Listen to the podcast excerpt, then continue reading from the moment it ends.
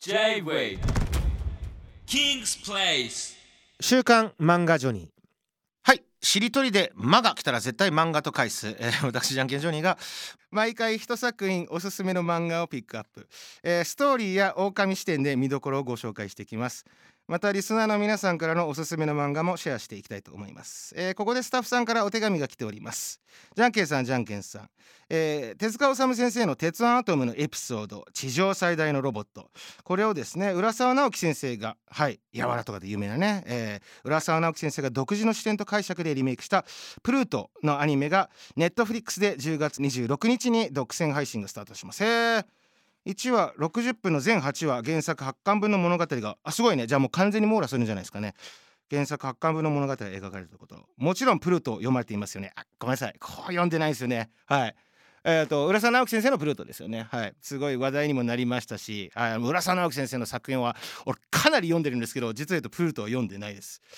浦沢直樹先生作品でじゃんけんさんの推し漫画はもうもう何でもあるよやわらだって面白いしハッピーだって面白いしモンスターだって面白いしただね、えーマスター・キートンとあとねパイナップル・アーミーは超おすすめですよ。はい。浦沢先生おそらく超ミリミリオタで、はい、あのかなりですねそっち系も多分お詳しいんじゃないかな。はい、でそれの知識をね完全に博した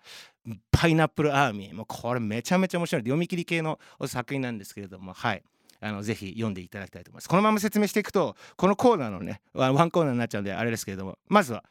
えー、とご存知ない方はねパイナップルアーミーあとマスター・キートン超面白いのでぜひ読んでみてください、えーそれではリスナーの皆様から送っていただいたおすすめの漫画をご紹介いたしましょう。まずは、えーラジオネームあ再びハチさんから。はい。おすすめしたい漫画「ウィンランドサガ」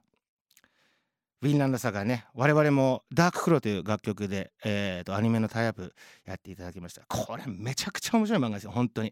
えーあらすじご紹介いただいております。世界各地で過激な争いが増えてきていると感じる今こそもっと多くの人に知ってほしいと願う漫画。ただお便りしておきながら実は言うとまだアニメで追いかけていてこれから漫画を読むところですみません。なるほど。この漫画を通しさまざまな大義名分のもとに人々は戦争するけど戦争は人の心やさまざまなものを奪い結局は悲しみしか生まないのではないかと痛切に感じました。第2期のラスト2話目トルフィンとクヌートがそれぞれ目指す平和のためそれを成し得る手段は相入れるものではないということからお互いの目指す平和を尊重しながらもそれぞれ別の道を進む決断をするところ。迎合はしないけどお互いの価値観や目指すものを否定せず認め合いそれぞれの目指す道を進むシーンに心打たれました。最近トルフィンには実在したモデルになった人物がいてその人物がアイスランドの商人だと知り、えーさらに興味が湧いていよいよ漫画を買って読もうと思っております。はい。なるほど。まだじゃあご存知ないということですね。はい。フィンランドサガ雪村誠先生のですね、えーバイキング漫画ですね。舞台はですね、えー、と11世紀12世紀ぐらいのヨーロッパでですね本当にバイキングがものすごくですね時代を席巻していた時代の、えー、と北欧、まあ、特に北欧を中心とした話なんですけれどもバイキングの少年トルフィンのですね、えーまあ、成長と挫折を描く、えー本当のウォリアー戦士のバイキングの物語でございますね。はい。でご説明あった通りねかっこいいのがやっぱりねものすごく己の正義というものが各キャラクター全員お持ちでらっしゃるんですけれどもそう本当にねお互いの価値観をね決して否定しないところもあったりもするんですよね。あの特に主人公ともう一人の主人公いるんですけれどもトリフィンとクヌートがそれぞれが目指す自分の大義名分自分の目指す平和というものが違うと。片方は、えー、と王族かな、はい、で片方はバイキングなんですけれどもやっぱりあの視点が違えば目指すその正義というものが変わってくるのでこれは非常にまあ本当に今もなおですね人類を悩ます、えー哲学の一つでもありますけれどもそれについてですね非常に、えー熱く男臭くそれでいて説得力のあるですね哲学を展開しながらも進んでいく海洋ロマン、えーバイキングロマン。めちゃめちゃ熱くなれる、えー海外でも大人気の漫画ですのでね。ぜひご存知ない方はですね、えー読んでみてください。ありがとうございます。続きましてラジオネーム茶葉さんからの、えーおすすめの漫画。まずは作品から「僕の心のやばいやつ」作者桜井紀夫先生。あらすじいただいております。ジャンルはラブコメ。現在も漫画クロスという、えー雑誌で連載中です。中二病真っ盛りの中学生である主人公市川京太郎の視点で物語は描かれます。中二病の内容は自身を殺人衝動に駆られる異常者キャラとするものでやばいやつですね。市川は自ら周囲に壁を作りクラスで孤立しております。はい。中二病の最たるものですね、えーそんな市川が殺意のターゲットとしているクラスメートの天真爛漫な美少女山田杏奈に対する感情が殺意ではなく恋心であると気づいてから物語は大きく動き出します。こうして文章にするとそんな気色悪いラブコメ主人公は嫌だと思われてしまいそうですけれども市川が実際人に着替えを加えることはせず、えー、可愛い絵柄でコミカルに描かれておりますので不快感を覚えることはないですと。はい。多分市川と山田の恋模様に金とときめくのはもちろん、えー個人的推しポイントは恋友情を通して心の成長が描かれている点ですということでございます。市川はなぜ中二病を患ってしまったのかというのも、えー心の成長に大きく関わっておりましてまあ作中で多分描かれていくのか。ななるほど。つい先月までアニメも放送されておりましたということで。へー。でもすでに結構人気がある漫画なんですかね。僕の心のやばいやつ。ラジオネーム茶葉さんからのご紹介でした。続きまして、えーラジオネーム、えーパッチさんからのご紹介。作品「手から毒が出る猫の話」作者は原田千秋先生、えー世界一優しい猫の話。主人公の猫猛毒って名前なのかな？主人公の猫猛毒は手から毒が出るから、えー友達と手をつないだことがないと。みんなと違う変な色の毛を隠すためシーツをかぶっていて石を投げられたって誰も困らせたくないから痛くても泣かない。寂しくなったらそっと電池を抱きしめて誰かに抱きしめられてどんな感じと想像しちゃう優しい猫の話。シュールで面白い場面もありながら切ない優しい気持ちになれる作品です。なんかご説明からすると読み切り系なのかな？もしかして。はい。手から毒が出る猫の話。ちょっとあれですね。心が優しくなっちまう系の漫画でしょうね。読み切りタイプなんでしょうか。えーあらすじは以上ですけども切優しい切ない優しい気持ちになれる作品だということで。はい。心にトゲがあるですね。まあ特に心にトゲがある。ディレクターさんをねぜひ読んでいただきたい。はい。作品だと。はい。以上3作品ご紹介いただきました。はい。すでに知っているヴィンランドサガから。僕あの他に作品は知りませんでしたけれども。どうしましょう、えーこの中で気になったの。じゃあ、えーラジオネーム茶葉さん。ご投稿いただいた「僕の心のやばいやつ」桜井紀夫先生作品の。はい。これは設定もさることながら、まあ、こういうねあの完全にマイノリティの側の人間の話僕も大好き大好物なので 中二病をね患ってる彼がだどうして中二病を患ったか。それではい。どどうやって展開していくのかということでね。はい。ちょっと読んでみようかなと思います。ありがとうございますご紹介。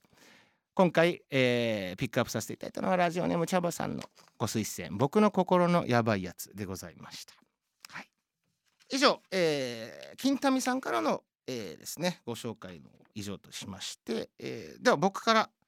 えー、と一作品紹介しようと思いましてはい。ただちょっとツアー中でね新しい作品を読めなかったプラスアルファちょっと最近新しい作品ばっかまあ北斗の拳も紹介しましたけれども、えー新しい作品結構多かったなということでちょっと思い立ってですね非常に古い漫画を一つそして私が口酸っぱく言ってるのにそういえば俺多分一度も紹介してこなかったなっていう漫画をはい紹介したいと思います。覚悟してください。多分リスナーの方でまだ生まれてない方もいらっしゃるかもしれません。はい。えー高橋留美子先生うるせえやつらでございます。いやこれでもね笑ってますけどもうめちゃめちゃ面白いです。高橋留美子先生もはや日本を代表する大漫画家。えーもう各漫画各漫画全部大ヒット作。それでいてもう全部が面白い。なんでしょうね。もういわゆるラブコメ、えーラブストーリーギャグ漫画のもう第一人者でもありまして日本を代表する、えー漫画家さんの一人ですけど僕自身もはいなんかよく言います。なんかあの高橋留美子先生のお話とかよく言うんですけれどもそういえば一作品も紹介してこなかったなと思いましてはいというのももう紹介する必要もないかなと思いつつもはいあの先ほどの理由も引っ提げて改めてですねうるせえやつらのね魅力と素晴らしさについてあのご紹介したいと思います。まあ、まずは、えーざっとしたあらすじもう完全に学園、えーギャグ漫画学園ラブコメギャグ漫画でございましてもうむちゃくちゃです。登場人物もめちゃめちゃ出てくるし高橋先生の、えーもう素晴らしいもう本当奇想天外なキャラクター。ででいてもうみんな全員持ち上げ持ち逆を持ってるんじゃないかってぐらい個性あふれるですね。そのキャラクターが横行する。中主人公の諸星当たる当たるだったかな。諸星当たると、えーヒロイン。めちゃくちゃ有名になった。ラムちゃんなんですね。はい。その恋物語を、はい。描く漫画です。実は言うとあの、まあ、ざっとしたあらすじはあのー他の星からやってきた鬼であるですね。ラムちゃんの家族が来ましてですね。あのー世界を征服しようとするんですけれどもそこにやってきてしまったのがその諸星あたるがいた学校。そのもうめちゃめちゃむちゃくちゃな、えーすぐ浮気するものすごく3枚目なんですけれども意外と男気がある主人公。それにですねラムちゃんが、えー、と 地球の人たちを、まあ、滅ぼすだったっけな。あの征服するのにあの助かりたかったら鬼ごっこをしてそれでなんか、えー、と捕まえるみたいな感じのあとこから始まります。もう設定からしてもうむちゃくちゃなんですけども。でそこからあの諸星さんがですね捕まえて結局ラムちゃんがそれで恋に落ちちゃってもうひたすら、えー、諸星あたる主人公をですね追いかけながら、えーダーリンだと。あもうもうずっと惚れ込んでるんですよ。もうひたすら追いかけて、ね、逆に言うと主人公はひたすら逃げ逃げ惑って他の女の子にですねあの目移りしちゃったりしてもういつも怒られてはいあ鬼で電撃を出す鬼なんですけれどもいつも怒られてあドタバタのラブコメディがあ繰り広げられていくというもうギャグコメディ漫画です。はい、プラスアルファですね僕が説明したいのは高橋留美子先生ねあのオノマトペの天才なんですよ。擬音語。はい。ものすごく面白い、えー、と要するに効果音をつけるんですね文字で。えっ、と多分ですね僕の分析が間違ってなければドンガラガッシャンっていうあのものすごくガチャガチャになってなるやつ。なんかねあの調べたらえっと、アイドルマスターが発祥だみたいなことを歌ってるなんかネットが多いんですけれどもそんなことない。ドンガラガッシャンっていうねあのあれをね生み出したのは絶対に高橋留美子先生なんですよ。出てくるんですよ。80年代の漫画に。ドンガラガッシャンっつってものすごいいろんなねあのなんかぐちゃぐちゃになってしまう。あの物がぶつかったり降ってきたりすると。すごい。もうほんと擬音語の天才でプラスアルファえっ、と例えば「チュドーン」とかあの爆発する時のね。あのチュドーンって大体横棒でやるじゃないですか。その横棒のチュドーンの「お」をひらがなにしたりしてちょっとギャグ要素を増やしたりだとかものすごく工夫というかだからセンスが効いてるんですよね擬音語に。プラスアルファ一番面白いなと思った擬音語が多分下手したら高橋先生が始まりなのかなって思うぐらいあの大体あの効果音になるじゃないですか例えば、えー、とガラスを割ったらガシャンだとかね滑ったらつるだとかでなんですけどあの効果音をギャグにしちゃうんですよ。あるある時あの保健室の先生が高校生の